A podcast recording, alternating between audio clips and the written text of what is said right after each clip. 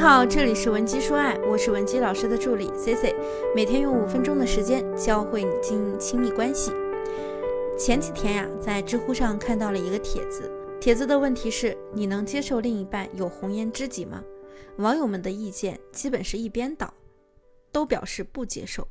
那我在这里呢，给大家念几个点赞比较高的评论。第一个评论，我个人是不能接受的。有的时候你想一想啊，自己不是也是和自己另一半从红颜知己开始的吗？所以当然不接受了。第二条评论，不能。如果我的他除了对我之外，还对另一个女人很好，我就会吃醋。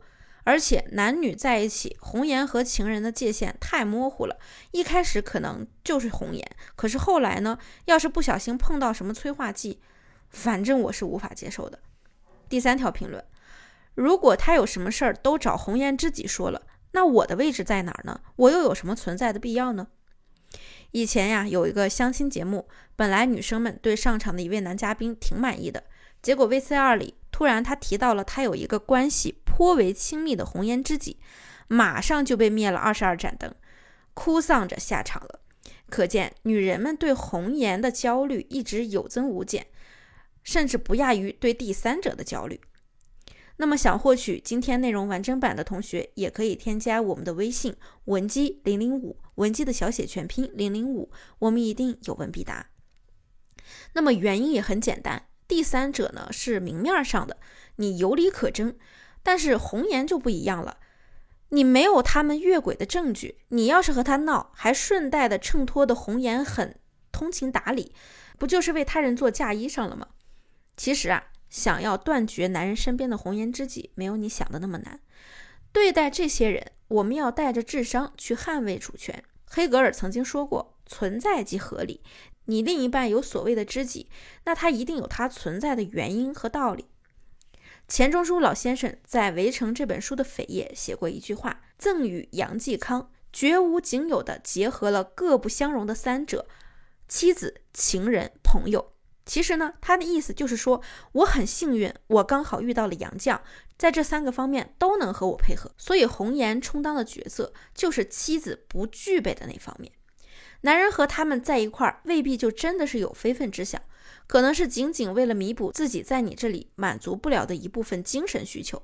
一般来说，这种关系刚开始是比较纯洁的，而且男人也是比较理性的，会把妻子和知己的角色分得很清。所以呢，如果夫妻二人感情基础比较好，红颜上位的可能性比较低。但是如果你们的感情出现了裂痕，那上位的可能性就相对高了。古人有云：“攘外必先安内。”面对红颜知己的问题，我们的重点应该先放在维护夫妻感情上，再去处理外部的问题。首先，咱们先说说如何安内。第一呢，面对男人。我们应该调整认知。古语有云：“赢者论事不论心，论心千古无完人。”面对完美的红颜，哪个男人心中不会有一点点的涟漪呢？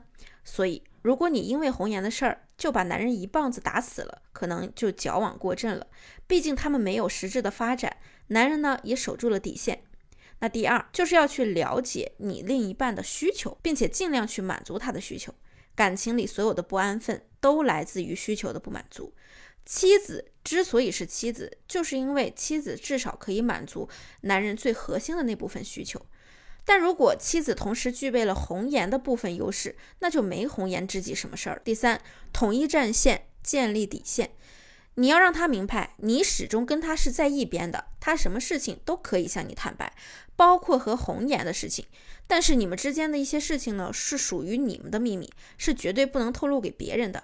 这样一来，红颜知己离间你们的机会就变少了。那再来说说该如何攘外，面对对方的红颜，我们能做些什么？第一呢，对那些对他事业有帮助的红颜知己啊，咱们要和他变成朋友。你丈夫同事聚会，你就想办法去参加呀，但是不要有任何失礼的举动哦，因为如果你得罪了他的红颜，你丈夫在公司可能就比较难混了。所以不妨带着真诚的态度和这个姑娘交交朋友，毕竟她是能帮助你丈夫的人，一定也可以让你成长。第二呢，如果所谓的红颜知己是和你丈夫从小一起长大的发小，那我们就可以和他一起玩。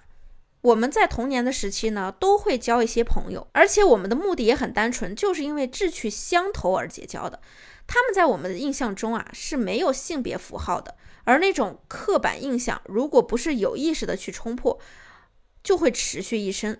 很多青梅竹马走不到一起，就是因为这个原因。所以啊，面对丈夫发小型的红颜知己，你大可以大方一点，一起出去玩，一起吐槽你老公。久而久之呢，他的发小仍然是发小，而你反而成了你丈夫真正的知己。第三呢，面对其他类型的红颜知己啊，如果他有一些坏念头，只要你能做到上面我提到的内容，稳住你的立场，不和男人闹。对方就找不到挑拨离间的理由，他总会有按耐不住的那一天，自然会识相的离开。所以，男人可以有红颜知己，但这个人只能是妻子。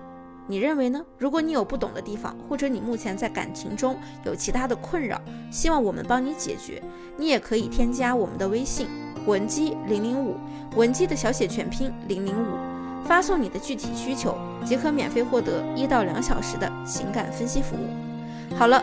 我们下期内容更精彩，文姬说爱，迷茫情场，你的得力军师。